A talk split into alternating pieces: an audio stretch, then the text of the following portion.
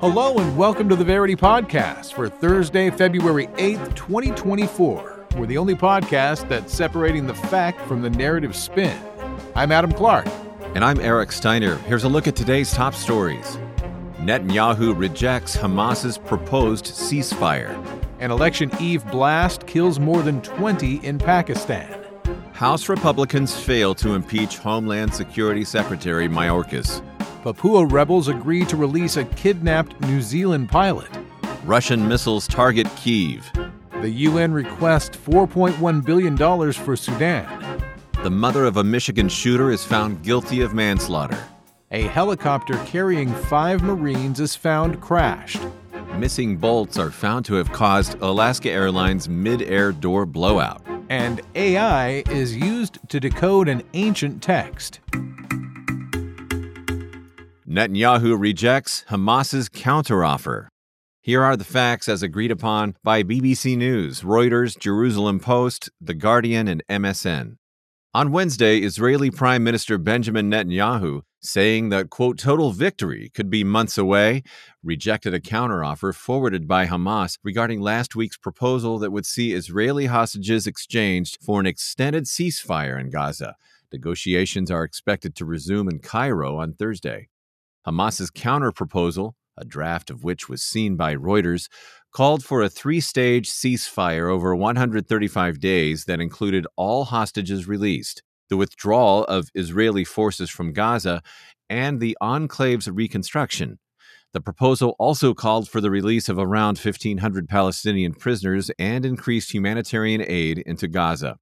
Some Israeli officials indicated that Hamas's proposal would be difficult to agree to because it stipulates that Israeli forces must withdraw from Gaza. U.S. Secretary of State Antony Blinken held meetings with Israeli officials Wednesday after visits to Qatar and Egypt, which have been mediating between Israel and Hamas. Amid negotiations, Israeli forces have moved closer toward Rafah on the Egyptian border, which is now housing around half of Gaza's 2.3 million population due to the swell of displaced Palestinians from the north and center of the Strip. Israel has indicated its forces won't push into Rafah without Egyptian approval. Gaza's health ministry reports that the conflict has killed over 27,000 people in the Gaza Strip, the majority of whom were women and children. The war has also created a rapidly deteriorating humanitarian situation. The official Israeli death toll on October 7th stands at around 1,200 people, and there are still over 100 hostages being held in the Gaza Strip. Eric, thank you for the facts on our first story today. I'm going to start our first round of narrative spins with a pro establishment narrative provided by CNN.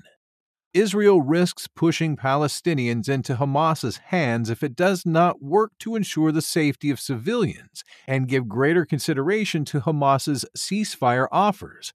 Israel's war with Hamas is surely just, given the atrocities the group committed during its October 7th attack. But Israel must take into account the innocent civilians in Gaza who are trapped between Israel's military machine and Hamas's terrorist fighters. And the pro Israel narrative comes from Jerusalem Post.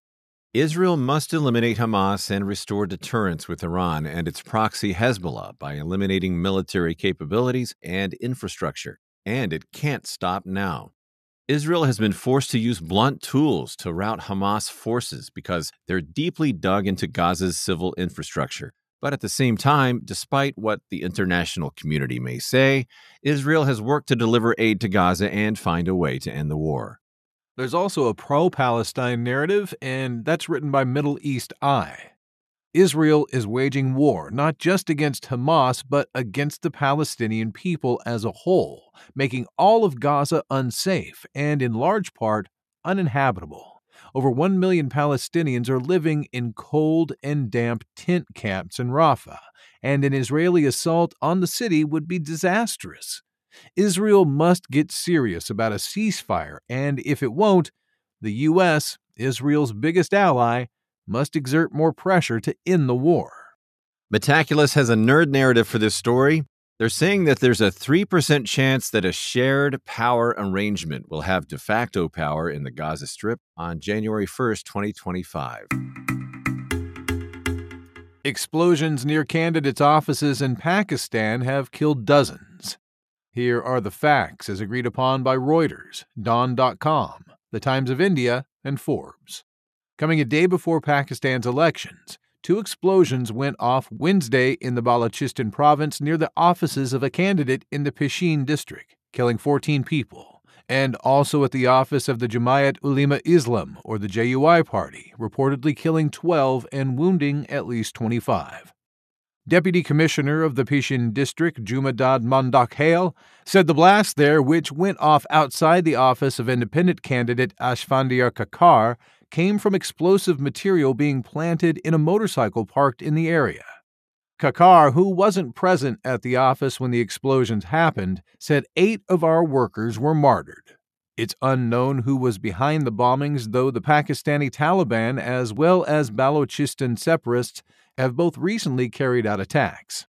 The JUI party, which is one of the hardline Islamic parties in the election, has had close ties to the Afghan Taliban and operates several traditional Islamic schools. Last year, the party was targeted by an Islamic State group suicide bomber, resulting in the deaths of 45 people. The attacks occurred after candidates held their final campaign events, after which the country underwent a quiet period mandated by election regulations on the day before an election. It's also part of a recent surge in the attacks as well as rising tensions regarding the arrest of former Prime Minister and current candidate Imran Khan. The recent violence has included nine grenade attacks against election offices in Makran and Quetta yesterday. Last week, a firefight resulted in the deaths of 24 terrorists in Balochistan. An independent candidate was shot dead in the Bajur district. Ten more bomb attacks were launched in the Balochistan, killing one man, and 10 officers were killed during an attack on a police station in the Khyber Pakhtunkhwa province. Adam, thank you for presenting those facts. We have a round of spins that begins with a pro establishment narrative coming from Radio Free Europe. Current local government reports have indicated that the Islamic State group was responsible for the motorcycle bombing, which is unsurprising given the terror group's recent attacks alongside those from Balochistan separatists and the Pakistani Taliban. The Pakistanis are still set to go to the polls. The government has rightly closed the borders to both Afghanistan and Iran to strengthen security ahead of the election. These terrorists must face a swift response for the carnage they caused in recent weeks. It's going to be countered with the establishment critical narrative provided by Intercept. The recent turmoil in Pakistan must be scrutinized heavily. Regarding terrorist attacks, multiple members of Imran Khan's PTI party have been the targets of these attacks, despite the groups alleged to have committed them having no history of targeting the PTI. Secondly, the military run election commissions have conveniently announced political issues with the voting database ahead of the election. All of this on top of the obvious arrest of the most popular prime minister candidate shows the government is doing everything it can to keep Khan out of the office. The nerds at Metaculus say there's a 21% chance of civil war in Pakistan before 2036.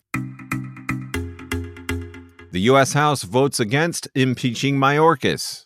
Here are the facts as agreed upon by USA Today, Fox News, New York Times, Forbes, Independent, and Time. The U.S. House on Tuesday voted 214 to 216 against a Republican led effort to impeach Homeland Security Secretary Alejandro Mayorkas over his handling of the southern border, as a handful of Republicans joined with all the Democrats. The four Republicans who voted against the proposal were Representatives Tom McClintock, Republican of California, Ken Buck, Republican of Colorado, Mike Gallagher, Republican of Wisconsin, and Blake Moore, Republican of Utah, who voted no as a procedural move so that the GOP could bring the resolution back to the floor at a future date. Democrats were able to defeat the measure in part because Representative Al Green, Democrat of Texas, made a surprise appearance in hospital garb to vote against it after having abdominal surgery. The vote was on two articles of impeachment, which were introduced last month by House Homeland Security Committee Chair Mark Green, Republican of Tennessee, accusing Mayorkas of a systemic refusal to comply with immigration law and a breach of public trust. Several GOP legislators vowed to bring their effort to impeach a cabinet official for the first time since 1876 back next week for a vote. However, even if it passes the House, the Democratic majority Senate is unlikely to convict Mayorkas. This vote comes as many Republicans, including House Speaker Mike Johnson, Republican of Louisiana, have vowed to defeat a bipartisan border security bill being negotiated in the Senate. Johnson previously promised his party, Mayorkas, would be impeached. Eric, thank you for the facts. And as you can imagine, with a politically motivated story like that, we're going to get some politically motivated spins, starting off with a Democratic narrative provided by Mother Jones.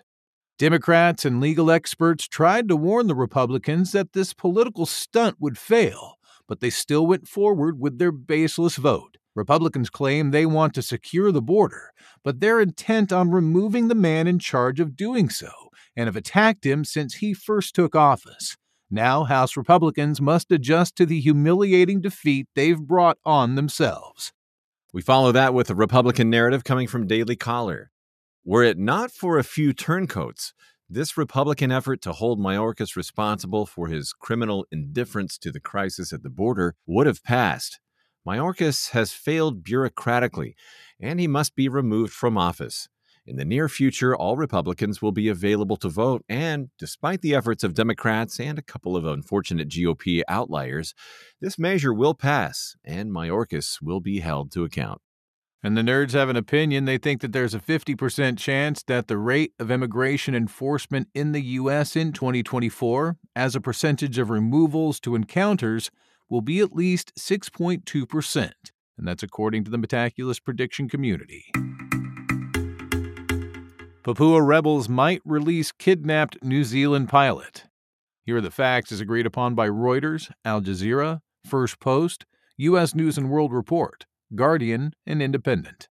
The West Papua National Liberation Army, or the TPNPB, Wednesday ordered its armed faction to release a New Zealand pilot it took hostage a year ago in a remote and mountainous area of Unduga in Indonesia's Papua province. The kidnapped pilot, Philip Mehrtens, was flying a small aircraft for Susi Air, providing, quote, vital air links and supplies to remote communities when he was abducted by armed rebels on February 7th of 2023, reportedly as a bargaining chip to advocate for Papua's independence. Though the TPNPB hasn't disclosed the details of Mehrtens' release, the chief of the group's general staff said that the pilot will be returned to his family to, quote, protect humanity and human rights. However, the Indonesian police in the Papua province claims the authorities haven't been informed about TPNPB's decision to free Mehrtens, adding, We suspect they raised the issue to seek attention.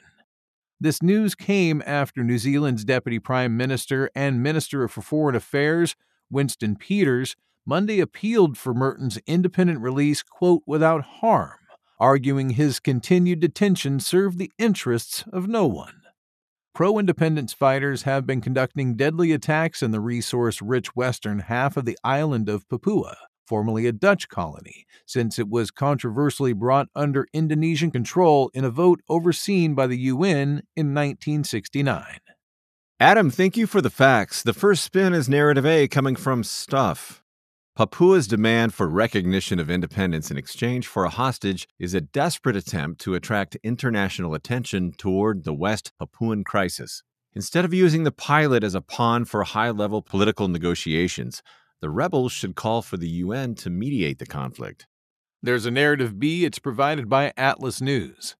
This incident has renewed attention to one of the world's least known and longest running conflicts which is why the TPNPB shouldn't lose its bargaining position. It should only free Mehrtens if Indonesia allows Papua to become a sovereign country after more than six decades. The nerds from Metaculus say there's a 5% chance that Indonesia will experience a civil war before 2036. Russian missiles have targeted Kiev and other Ukrainian regions. Here are the facts as agreed upon by Ukrainska Pravda and Ukrinform. As the Russia Ukraine war approaches its third year, a series of Russian drones and missiles again targeted Kiev and other Ukrainian regions on Wednesday. Ukrainian President Volodymyr Zelensky described it as, quote, another massive Russian air attack against our country. He added that six regions came under enemy fire but that the aftermath is now being addressed by, quote, all of our services. Ukraine's Air Force said that Russia launched a combined total of 64 weapons toward the country, comprising of 44 missiles and 20 drones. Of these, it reported that 29 missiles and 15 drones were shot down by missile defenses. Local officials said that at least four civilians were killed and 38 more were injured in Kiev. Zelensky added, quote, Some communication lines, including high voltage cables, have been damaged in the capital. Meanwhile, in southern Mykolaiv, the city's mayor said 12 people were reported injured, one of whom later died in a hospital. He added that 40 houses were destroyed and that a gas pipeline running through the city was damaged. Ukraine's Prime Minister Denis Shmyhal said that Russian strikes had once again targeted energy infrastructure. He said power engineers are already working to restore power supply. At the same time, the power grid remains stable and no power outages are planned. Eric, thank you for the facts on that story. The pro Ukraine narrative spin for this story is brought to us by Ukrinform. As it has done throughout the war, Russia is continuing to deliberately target Ukraine's civilian population, as well as the energy infrastructure they rely on. Russian terrorists must be stopped. TASS follows that with a pro Russian narrative. Russia has repeatedly made clear that it does not target civilians. All strikes are directed at military targets, including military warehouses, fuel depots, and training facilities. The Metaculus prediction community believes that there's a 15% chance that Russia will have significantly expanded its controlled territory in Ukraine by January 1st of 2026. The UN requests $4.1 billion in aid for Sudan. Here are the facts as agreed upon by First Post, Sudan Tribune, Associated Press, Al Jazeera, Barron's, and Vatican News. The UN on Wednesday appealed for $4.1 billion in aid to Sudan, where a civil war has affected 25 million people, more than half of the population. 10 months of conflict between the Sudanese army and the paramilitary Rapid Support Forces, or the RSF, has severely damaged the infrastructure, leaving some 18 million people hungry. The so called generosity of donors is key, said Martin Griffiths, UN Undersecretary General for Humanitarian Affairs and Emergency Relief Coordinator.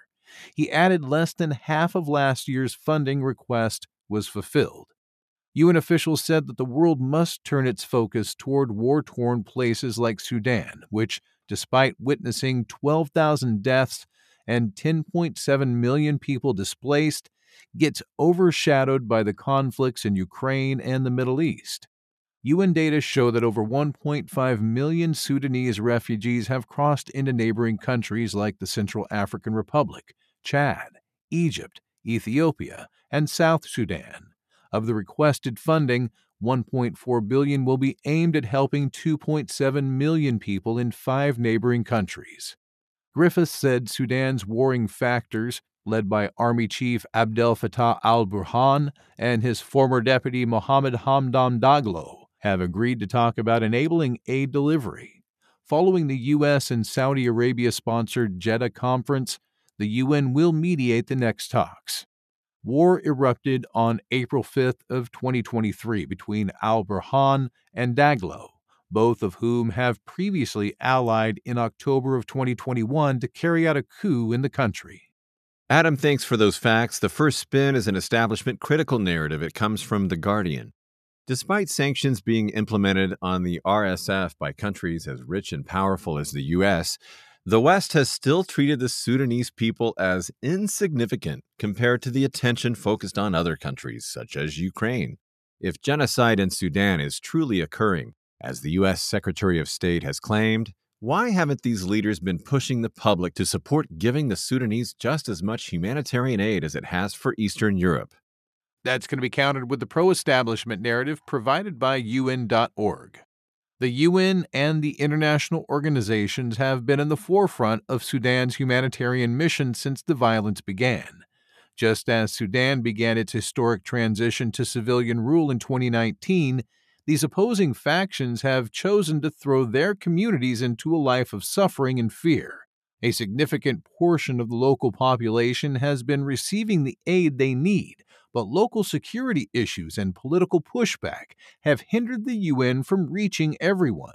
Despite this, the UN system will continue calling for vital and additional assistance from the global community. Once again, the nerds from Metaculus have a nerd narrative saying there's a 50% chance that the rate of deaths per 100,000 people from global conflict will be at least 1.6 in 2032.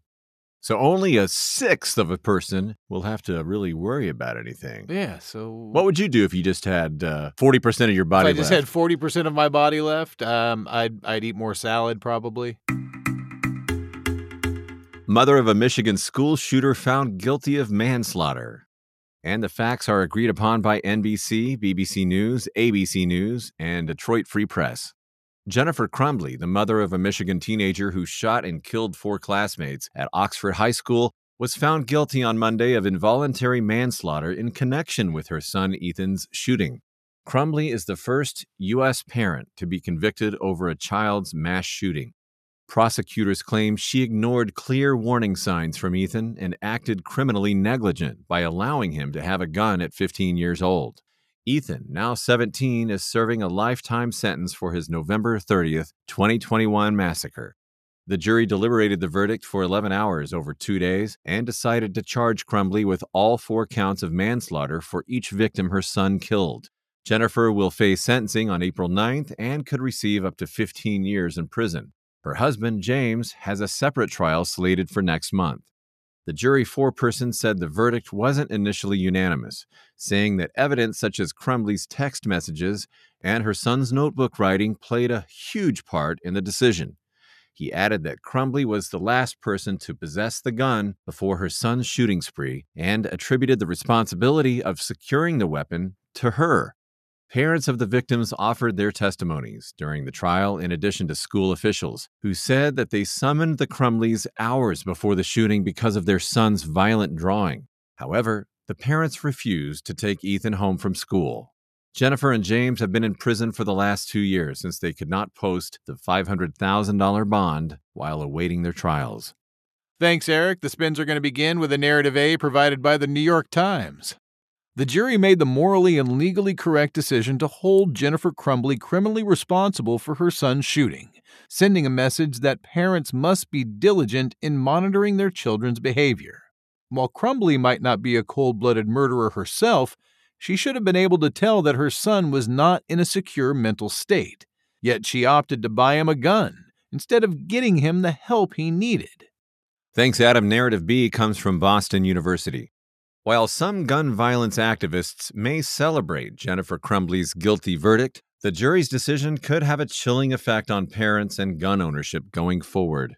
Even if Crumbley sets a new standard for criminal negligence related to a child's mass shooting, her conviction may set a new legal liability for parents. This could disproportionately impact lower income families while not addressing the root causes of gun violence.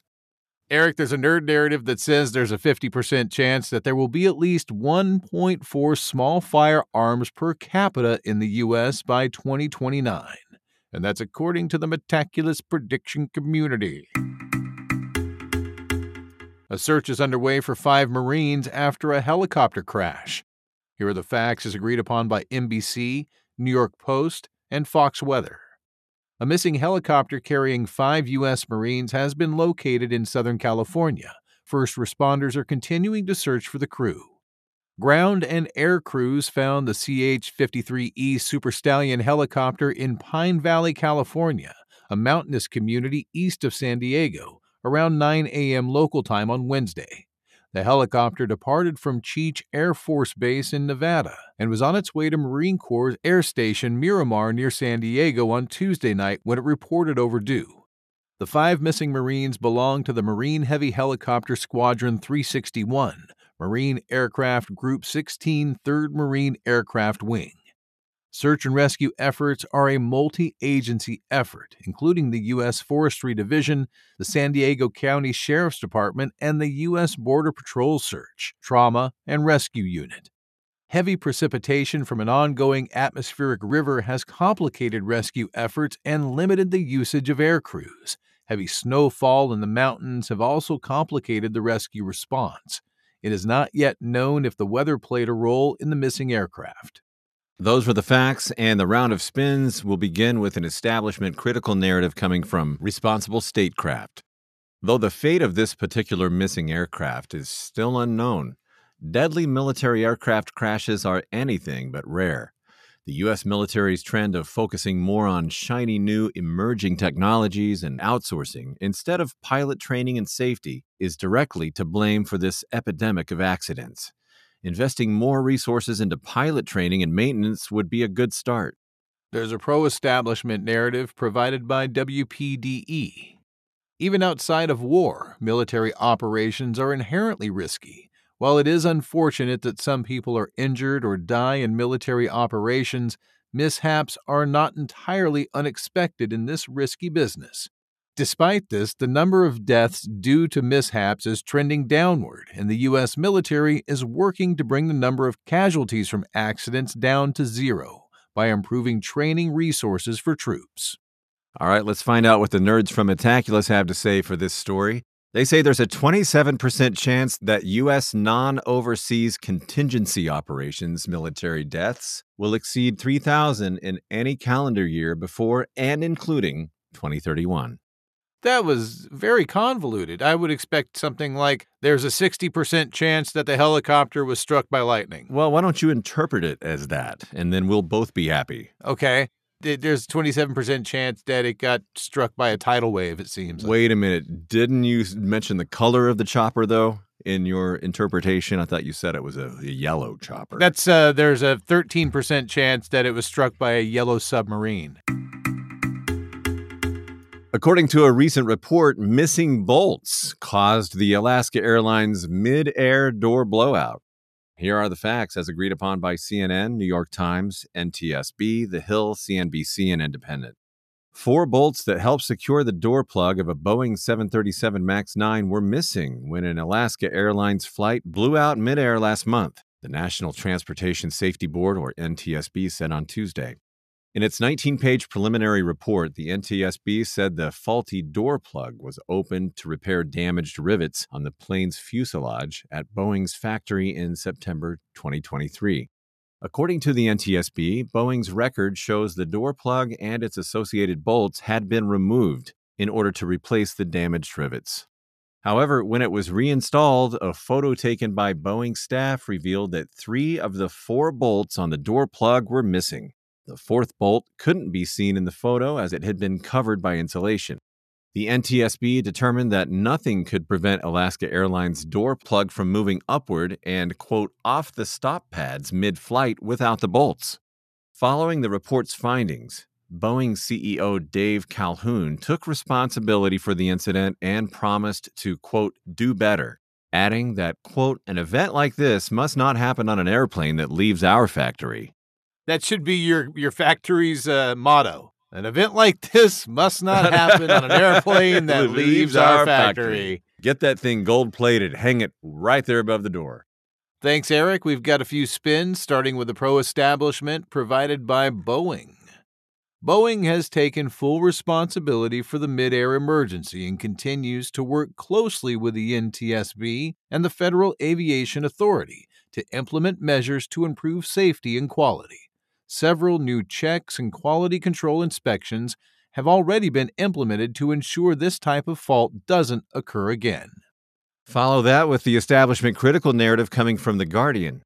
It's completely unthinkable that these planes can still fly, given the types of issues being reported. As an analogy, if you had a car that had a piece fly off while driving, prompting you to take it to a mechanic, and the mechanic says, Here you go, the car is fixed, we found other problems, but you can still take it out on the road. You'd be scratching your head. Eric, the nerds are on a roll again today. They've got a narrative that says there's a 16% chance that there will be a commercial service to travel between London and New York in under three hours before 2030. And that's according to the Metaculus prediction community. Our final story today is about how AI has been used to decode an ancient Roman scroll. Here are the facts as agreed upon by BBC News, The Weather Channel, Guardian, and Washington Post.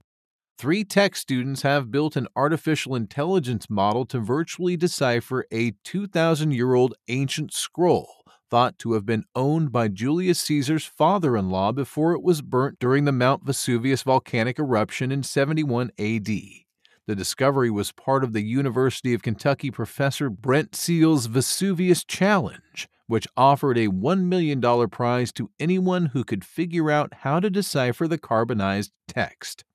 Among other cities, Mount Vesuvius's eruption destroyed the city of Herculaneum, home to the Villa of Papyri Library, which housed over 1,800 papyrus scrolls.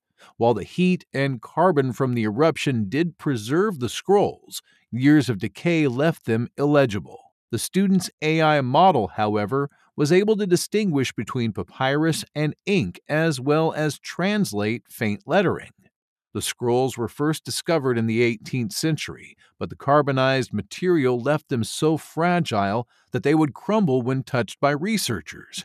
After Seales was able to virtually unwrap it, the students, working quote 20 something hours a day, used an algorithm to automatically unravel CT or computed tomography, scanned images, and translate more than 2,000 Greek letters.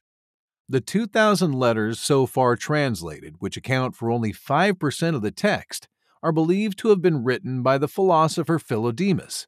In them, he discussed food, music, and the sources of pleasure.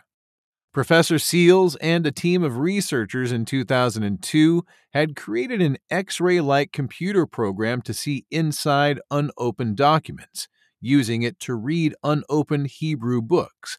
However, when he visited France to observe the Herculaneum scrolls in 2009, he found that he couldn't analyze the charcoal documents the same way he had for ones made with metal. The goal of the researchers this year is to read the rest of the scroll and begin the process of analyzing other artifacts already excavated.